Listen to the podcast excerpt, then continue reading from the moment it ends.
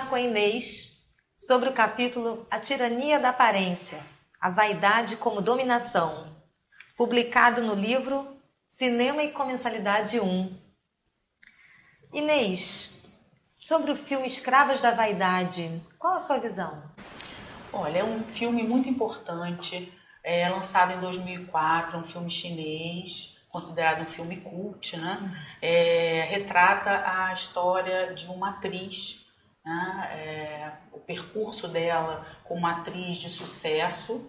É, posteriormente, ela casa com um homem bem mais velho e quando ela se depara com uma traição do marido, com uma mulher muito mais nova que ela, ela se sente totalmente desvalorizada, desmotivada, é, perde o sentido à vida e ela busca de, a qualquer preço alguma substância, algum produto que possa rejuvenescer. Uhum. Então, na China é tradicional, uma, uma cultura milenar, um bolinho que algumas eh, poderia ser considerada feiticeiras ou eh, realizavam, cozinhavam, e esse bolinho eram feitos de eh, feto eh, abortados, né? Muito comum na China na época da contenção do, do, do, da quantidade de crianças. Uhum.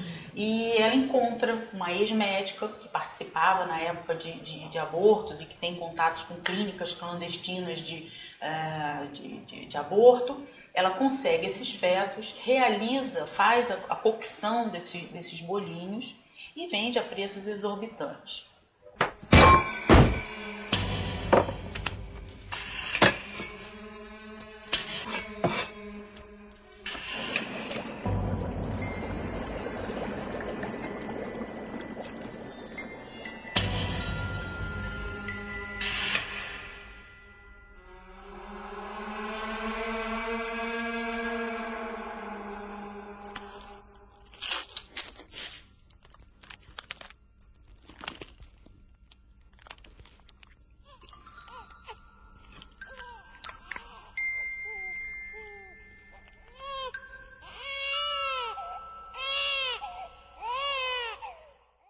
E ela procura essa tia May, ex-médica, para ingestão desse, para consumo e ingestão desses bolinhos. E ela faz isso durante um tempo. Então o filme trata de, da questão dos valores, o que, que era prioritário para ela. A relação dela com o marido já estava desgastada, era uma relação distante. É, se no início era feito com muitas risadas, alegria e tinha muito dinheiro, eles, eles viviam numa sociedade rica de Hong Kong, então tem uma cena inclusive que o marido fala para ela, falou assim, você não se alegra nem com um cheque bem gordo, bem, bem, né? Isso nem te alegra mais. E ela já estava inclusive consumindo esses bolinhos e se achando mais jovem e ele não percebia isso. Isso é um marco, porque durante o filme isso mostra é, que o valor da beleza, o valor da juventude, para ele também estaria não só na beleza do, do tecido da pele jovem, mas e sim num estado de espírito, uhum, que ela não alcançava mesmo consumindo bolinho. Então, na sociedade atual, nós, tem, nós estamos diante de, desse conflito de valores, onde a beleza na juventude ela está tá, tá caracterizada como uma capacitação, de estar capaz de, de conseguir, de, de seduzir, o poder da sedução. Ela está muito focada nessa questão da juventude. Considerando a ideia de tirania da aparência, comente conosco sobre a identidade corporal nos dias de hoje. É, essa identidade, ela está muito atrelada à questão do consumo. Hum.